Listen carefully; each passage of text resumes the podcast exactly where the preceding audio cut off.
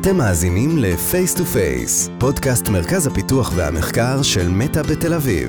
כאן נדבר על המוצרים, הטכנולוגיות החדשות, התרבות הארגונית והאנשים שמאחורי כל אלו. שלום וברוכים השבים ל-Face to Face, היי שגיא. היי טל, והיום אנחנו מארחים uh, בפודקאסט את דדי גדות. דדי הוא אחד ממובילי מרכז הפיתוח שלנו בתחום המטאוורס, הוא מוביל צוותים שעובדים על פיתוח כלים למפתחים ותשתיות של ראייה ממוחשבת, Computer Vision, שתומכים בכלל מוצרי ריאליטי לבס.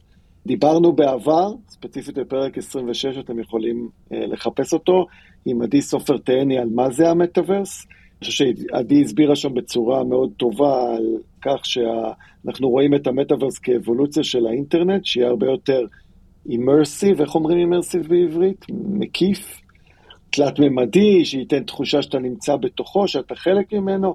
אז uh, הבאנו את דדי היום, שיסביר לנו קצת על הטכנולוגיה שמאפשרת את כל הדבר הזה. דדי, לפני שנתחיל, כרגיל אנחנו נשמח ש...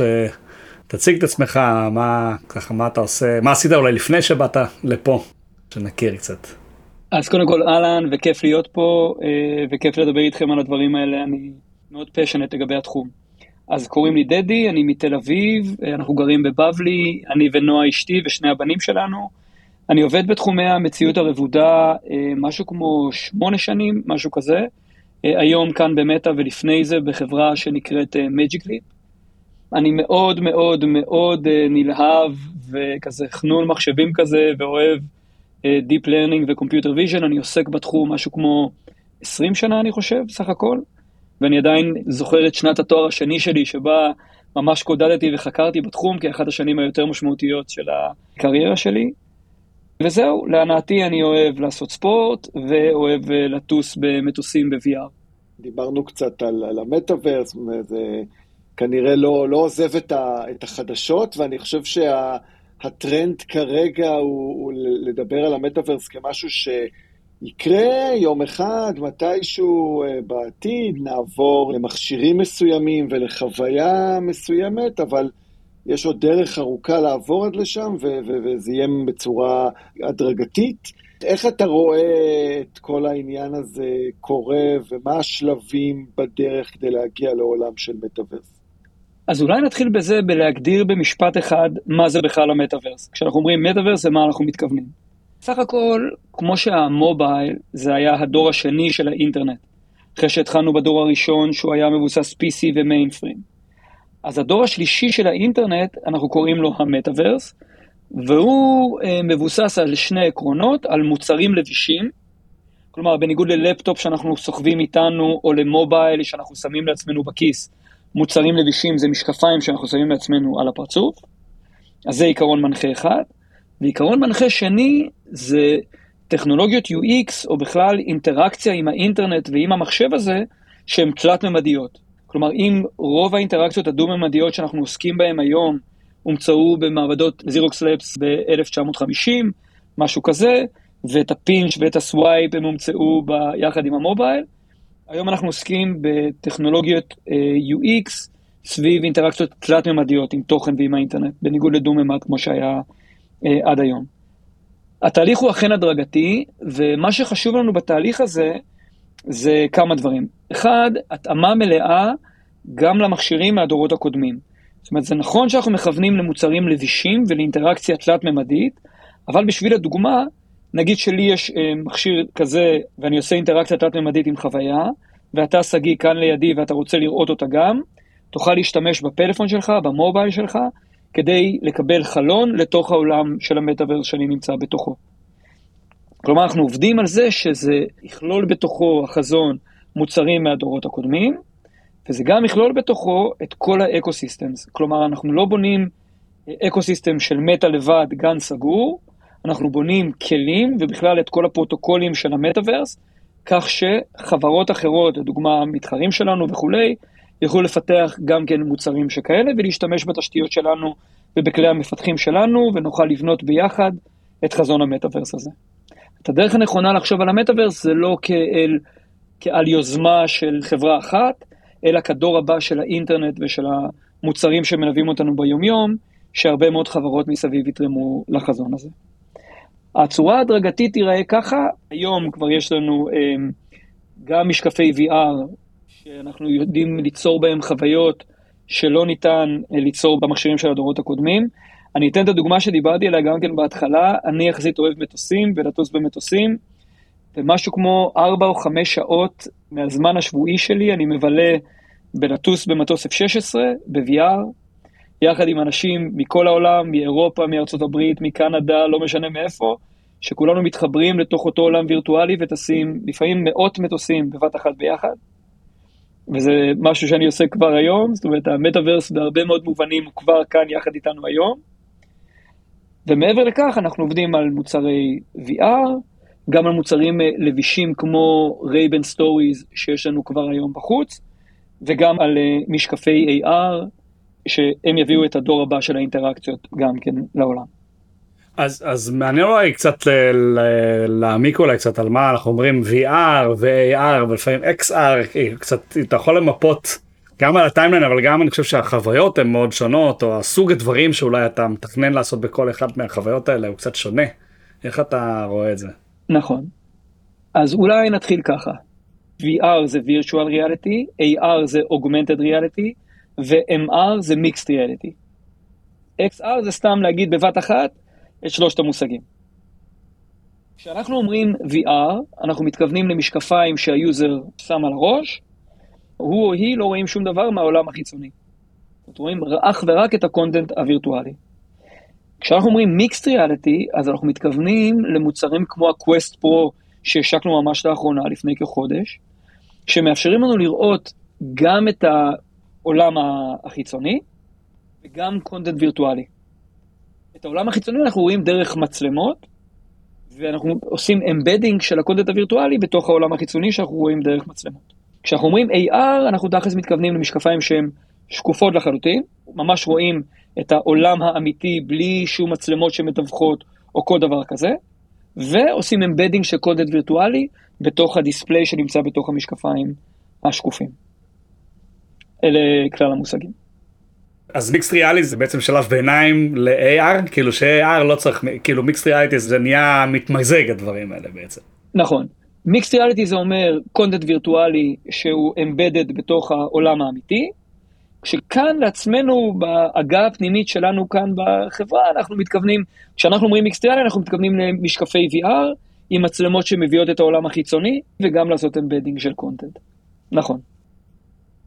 אז אולי ננסה תיארת עכשיו את השלושה עולמות האלה, מה בעצם אה, הטכנולוגיות שכבר קיימות, כי כמו שאמרת, אתה טס במטוס ב-VR היום עם אנשים, אה, אני משחק פינג פונג, ומה חסר כדי שבאמת אנחנו נראה את העולם הזה קורה כמו שאתה מתאר? אז אני חושב שכבר היום החוויות אה, שאנחנו יכולים לחוות ב-VR הן חוויות בלתי נתפסות. בין אם אה, אפשר לשחק, אני עושה את זה שגיא, כמו שאמרת, אני משחק פינג פונג עם חברים מסן פרנסיסקו, החוויה מרגישה אמיתית לחלוטין מבחינת התחושה בידיים. לגמרי. או מטוסים, או המון חוויות כאלה, או אפילו סרטים תלת-ממדיים. חוויות שהן כבר היום במקום מאוד מאוד מאוד בשל, שנותנים המון המון המון ערך. האתגרים שלנו בתחום ה-VR הם בעיקר סביב פיתוח עוד ועוד ועוד כלי מפתחים כדי שעוד ועוד ועוד מפתחים יוכלו לכתוב חוויות לפלטפורמה הזאת, זה אתגר אחד. אתגר שני זה הקטנת ההדסטים יותר ויותר, כך שהם יהיו יותר קלים על הראש שלנו, ונוכל להשתמש בהם לשימוש יותר ארוך טווח, ולעשות את זה, את ההקטנה של ההדסטים, תוך כדי שאנחנו מגדילים את זמן הסוללה. ושנוכל להגיע לשימושים הרבה הרבה הרבה יותר יומיומיים, על פני הרבה יותר שעות, עם הדסט הרבה יותר קטן על הראש. ואני חושב שהאתגר השלישי זה איכות התצוגה עצמה, שכבר עכשיו בקווסט פרו קפצנו מדרגה בצורה משמעותית, וזה האתגר שלנו כל הזמן. זה קצת דומה נגיד גם למסכים במובייל, שמדור לדור רק ניסו לעלות ברזולוציות ובאיכות התצוגה, אז גם אצלנו זה אותו דבר, הקרב שם הוא סביב גם רזולוציה, גם power consumption, גם החדות של הדיספליי בכל מיני מדדים אחרים מעבר לרזולוציה, אלה האתגרים סביב עולם ה-AR. כשאנחנו מפתחים אה, משקפי AR, אז אנחנו אה, בונים משקפיים לשימוש יומיומי. כלומר, מתוך כוונה שכולנו נשים את המשקפיים האלה על הראש כל היום. צריך משקפיים מאוד מאוד מאוד קלות, עם חיי סוללה מאוד מאוד מאוד ארוכים, ועם איכות דיספליי ואיכות חוויות שתצדיק את זה שאנחנו נשים את זה כל היום על הראש. שם האתגרים בעולם ה-AR הם מאוד מאוד מאוד מגוונים, הם גם סביב ליצור את הסיליקון הנכון, שיכול לתמוך בזמן הסוללה שאנחנו רוצים ובחוויות שאנחנו רוצים, להגיע לאיכות ה display שאנחנו רוצים, מבחינת חדות וחוזק ה display עצמו, ומבחינת אה, לארוז בתוך כזה מוצר קטן וקל את כל כלי המפתחים ואת כל כלי ה computer vision שאנחנו מאמינים שנדרשים על מנת לתמוך בכאלה חוויות כמו של משקפי AR. אז אה, נגעת פה בהרבה, בהרבה תחומים, אה, גם סיליקון וגם אלגוריתמים וש, שצריך בשביל הדורות הבאים, מה, מה מתוך זה עושים ב, בתל אביב? אז האמת שיש לנו קבוצה די גדולה של אנשים שעובדים בריאליטי לבס כאן בתל אביב. יש לנו אה, שלושה סוגים שונים של פעילויות, גם תוכנה ומחקר, גם חומרה וגם פעילויות ecosystem שאנחנו עושים. מבחינת חומרה, אה, אנחנו עובדים על אה, סיליקון כאן בישראל, גם על סיליקון סביב אה, מאיצים ל computer vision ול machine learning, וגם עבודות אחרות על ה-SOC שלנו. מבחינת התוכנה והמחקר, אז יש לנו ככה, יש לנו קבוצה אחת שזו הקבוצה שלי, שמתעסקת בפתרון בעיות location ו position בתלת מימד, גם ב-room scale, כלומר לשימוש ביתי, נגיד, שלנו כמשתמשים בתוך איזשהו חדר עבודה, גם ב... אנחנו קוראים לזה home scale, כלומר בבניינים שלמים שבהם השימוש הוא נרחב יותר, וגם ב-city וב-world scale בסופו של דבר, דברים שיאפשרו לנו לדוגמה לשים פיסת קונטנט וירטואלי באיזשהו מקום ברחבי תל אביב, ולאנשים אחרים לראות את אותה פיסת קונטנט וירטואלי. לדוגמה, אפשר לחשוב על תיאטרון הבימה, ששם הצגה של הבימה בכיכר דיזינגוף, ואנשים שהולכים לשם פשוט יכולים לחוות את התוכן הזה ולצרוך את התוכן הזה. זה נגיד איזושהי דוגמה מייצגת. יש קבוצה נוספת שעובדת, אה, שנקראת XR Fashion, והקבוצה הזאת עובדת על uh, הלבשה ועיצוב של אבטארים. אנחנו בגדול מאוד מאוד מאוד מאמינים בחזון האבטארים שהוא אבטרים כישויות שייצגו אותנו בתוך העולם הווירטואלי הזה, בתוך עולם המטאוורס, והם מתעסקים המון המון המון ב fidelity של החוויה ובבגדים ובאיך החוויה תיראה הכי הכי הכי fine שרק ניתן וכולי, וזה קבוצת XR Fashion. ויש לנו אה, עוד קבוצת אה, תוכנה ומחקר שהיא מתעסקת ב offloading של אה, פעילויות מסוימות מה-Device ל cloud. כי בגלל שאנחנו רוצים להאריך את חיי הסוללה יותר ויותר, אז אנחנו רוצים לעשות גם כן offloading למה שרק ניתן ל cloud, וככה לחסוך בחיי הסוללה. אה, מעבר לזה, יש לנו אה, קבוצה שעובדת על פעילויות ecosystem כאן בישראל, יש לנו series של meetupים שאנחנו עושים כל משהו כמו חודשיים, משהו כזה, ופוגשים את הקהילה.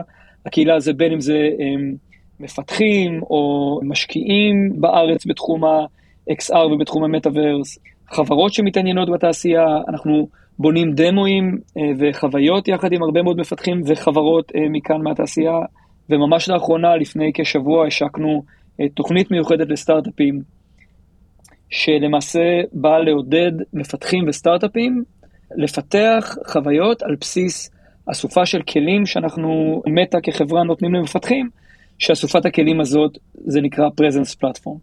במשפט אחד אני אסביר מה זה ה-presence platform. presence platform זה אסופה של כלי XR כדי לבנות חוויות, לדוגמה היכולת לשים קונטנט וירטואלי בכל מקום בעולם, לדוגמה היכולת לראות את העולם סביבך במיקסט ריאליטי כמו שדיברנו מקודם ב-color pass-through, לדוגמה מעקב אחר הידיים, ועוד ועוד ועוד APIs ו-SDKs שאנחנו פותחים ליותר ויותר ויותר מפתחים כדי uh, לפתח את החוויות האלה למטאוורס.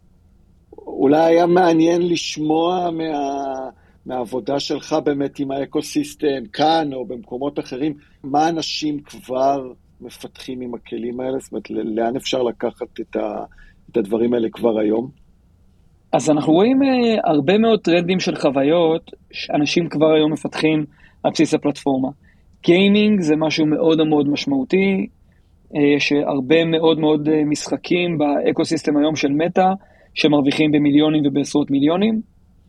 stream אחר של חוויות זה חוויות בתחום הפיטנס, דברים כמו ספורט, יש דברים כמו Beat Saber ו Supernatural, ויש Golf Plus וו Walkabout Golf וכל מיני חוויות כאלה, ו-11 שזה משחק פינג פונג שדיברנו עליו מקודם, ו stream שלם של חוויות סביב productivity ושימושיות במוצרים שלנו כדי להגדיל productivity. דברים כמו נגיד Workrooms, Workrooms זה היכולת לשבת כאן בחדר ולהרגיש שאני נמצא בתוך חוויה תלת-ממדית עם אנשים שיושבים מעבר לעולם.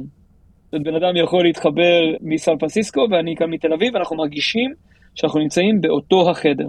ה Presence Platform נותן מגוון יכולות כדי לפתח את כל החוויות האלה. לדוגמה, דברים כמו hand tracking והשמה של anchorים, והלבשה של אבטארים ומעקב אחרי הפנים שלנו, כדי שהאבטארים יביעו אותנו כמו הבעות הפנים שלנו. הכרזנו לפני מספר שבועות על ה-Quest Pro באירוע שבו גם הוכרזו עוד כל מיני דברים כמו כזה high fidelity avatar ועוד דברים מעניינים אבל אני חושב שבאמת אה, מעניין קצת לשמוע ממך מה, מה השינוי אה, שם בטכנולוגיה ש-Quest Pro מביא ואולי איזה חוויות הוא מאפשר. Quest Pro זה מוצר שעבדנו עליו המון המון המון אה, בשנה האחרונה עד הלון שלו. תמיד ב consumer electronics יש אה, הרבה מאוד אתגרים לפני שמוציאים את המוצר עד הסוף החוצה. והוא מכיל אה, ארבעה Game Changerים אה, משמעותיים. אחד זה מעבד Snapdragon אה, הרבה הרבה הרבה יותר חזק, שנותן יותר compute ויותר memory למפתחים. הדבר השני זה איכות תצוגה משמעותית גבוהה יותר. רואים את זה גם ברזולוציה עצמה, אבל גם בהפרדה בין הצבעים ובנוחות ה display בכלל על גבי הראש שלנו כמשתמשים. יש ל Quest Pro controllerים שמאפשרים מעקב לא רק ב field of view של המצלמות אה, כמו ה controllerים של ה Quest 2 או של ה Quest 1, אלא דווקא אפשר להחזיק את ה controllerים בכל מקום שהוא במרחב, מאחורי הגב, בצדדים, איפה שרק רוצים, וה controllerים עוקבים בעולם. זה משהו שהארגון האישי שלי עשה לו shipping, לכן אני נלהב לגבי זה אפילו קצת יותר. ויש לזה, ל Quest Pro, טכנולוגיות color pass-through, כלומר היכולת לראות את הסביבה סביבנו בצבע וברזולוציה גבוהה, ולעשות embedding uh, של content וירטואלי על גבי התצוגה הזאת של העולם החיצוני בצבע וברזולוציה גבוהה. pass-through היה קיים גם ב Quest 2, כי אנחנו uh, כחברה, המדיניות שלנו היא לשחרר כלים למפתחים כמה שיותר מוקדם. ואז לאט לאט לשפר את איכות הכלים והחוויות. אבל ב Quest 2 זה מבוסס על המצלמות שהיו לנו ב Quest 2, וזה אומר שה-pass-through עצמו הוא בשחור לבן וברזולוציה נמוכה יותר, בניגוד למה שרואים כאן ב Quest Pro. אנחנו מכוונים ה Quest Pro לכמה דברים. אחד, לחוויות אה, שהן יותר פרימיום, שהן דורשות דברים כמו ה controllerים האלה, שיכולים לעקוב אחריהם על כל מקום בעולם, חוויות שדורשות דברים כמו ה-color pass-through, והתערבות ו blending של ה content הווירטואלי יחד עם הסביבה החיצונית. ובגדול אנחנו מתעסקים בהמון use cases שונים, גם במשחקים שעושים blending לעולם האמיתי ו, אה, ול content וירטואלי, וגם ל-use cases אה, מהתחומים הארגוניים, כמו Workrooms, שניתן יהיה לראות את האנשים סביבנו, וגם לראות אבטרים של אנשים שלא ממש נמצאים פיזית סביבנו, וכולי. נשמע, נשמע מאוד מעניין, אה, בטח הקצב התקדמות של הדברים בתור מי שמחזיק קווסט 2, שעד לא מזמן היה פסגת הטכנולוגיה, אז אם נשב פה עוד שנה או עוד שנתיים, אה, נראיין אותך עוד פעם. מה צופה לנו העתיד ב... היותר קרוב, אה, לדעתך? אז אני חושב ש... אולי, אולי, אולי נוסיף על זה גם קצת, מה, סליחה, כאילו מה... what excites you, כאילו מה, איך ה vision אפילו יותר ארוך, איך זה נראה העולם הזה. אז אני חושב שעוד אה, מעט שנים מהיום, אנחנו גם נראה מוצרי VR קטנים יותר וטובים יותר ממוצרי הדורות הקודמים בכל אספקט שהוא. במצלמות יותר טובות, בכלים למפתחים יותר טובים. זה מה שהעתיד הקרוב אה, צופה לנו. והעתיד הקרוב גם צופה לנו התקדמויות בתחומי המשקפי AR שלנו, שזה אה, תחום שאנחנו עובדים עליו מתוך כוונה להביא בשורה אמיתית לעולם ה consumers. כלומר, אנחנו בונים משקפי AR ל consumers, שזאת תהיה הבשורה הגדולה הבאה. אה, אותי המון דברים בתחום הזה מרגשים, קשה לבחור אחד. אני חושב שככל שה user base שלנו גדל ואנחנו חווים יותר ויותר ויותר לקוחות, אנחנו מגלים יותר ויותר ויותר צרכים וכלים שניתן אה, לפתח בשביל הלקוחות האלה, שזה אישית בשבילי, אני חלק מארגון ה-XR, וזה ארגון, כמו שאמרנו מקודם, שמפתח כלים למפתחים, זה מה שאותי, שאני הכי הכי נהנה ממנו, וזה לתת יותר ויותר ויותר כלים לאנשים כדי להגשים את אה, חזון המטאוורס. זה ספציפית מה שמרגש אותי. כמובן שמשקפיים שיאפשרו לי לטוס על יותר ויותר ויותר מטוסים, זה יהיה אפילו יותר טוב. אז אה, תודה דדי, זה ממש אה, מעניין, באמת, כמו שאמרת עכשיו, ממש מחכים לראות מה יקרה פה עוד, עוד שנתיים, שלוש, עשר.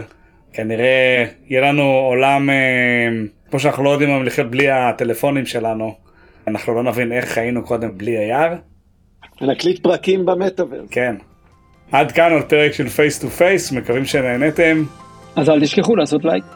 פרקים נוספים באתר f2ftlv.com, באפליקציות הפודקאסט המובילות וכמובן בעמוד הפייסבוק שלנו, מטא בתל אביב.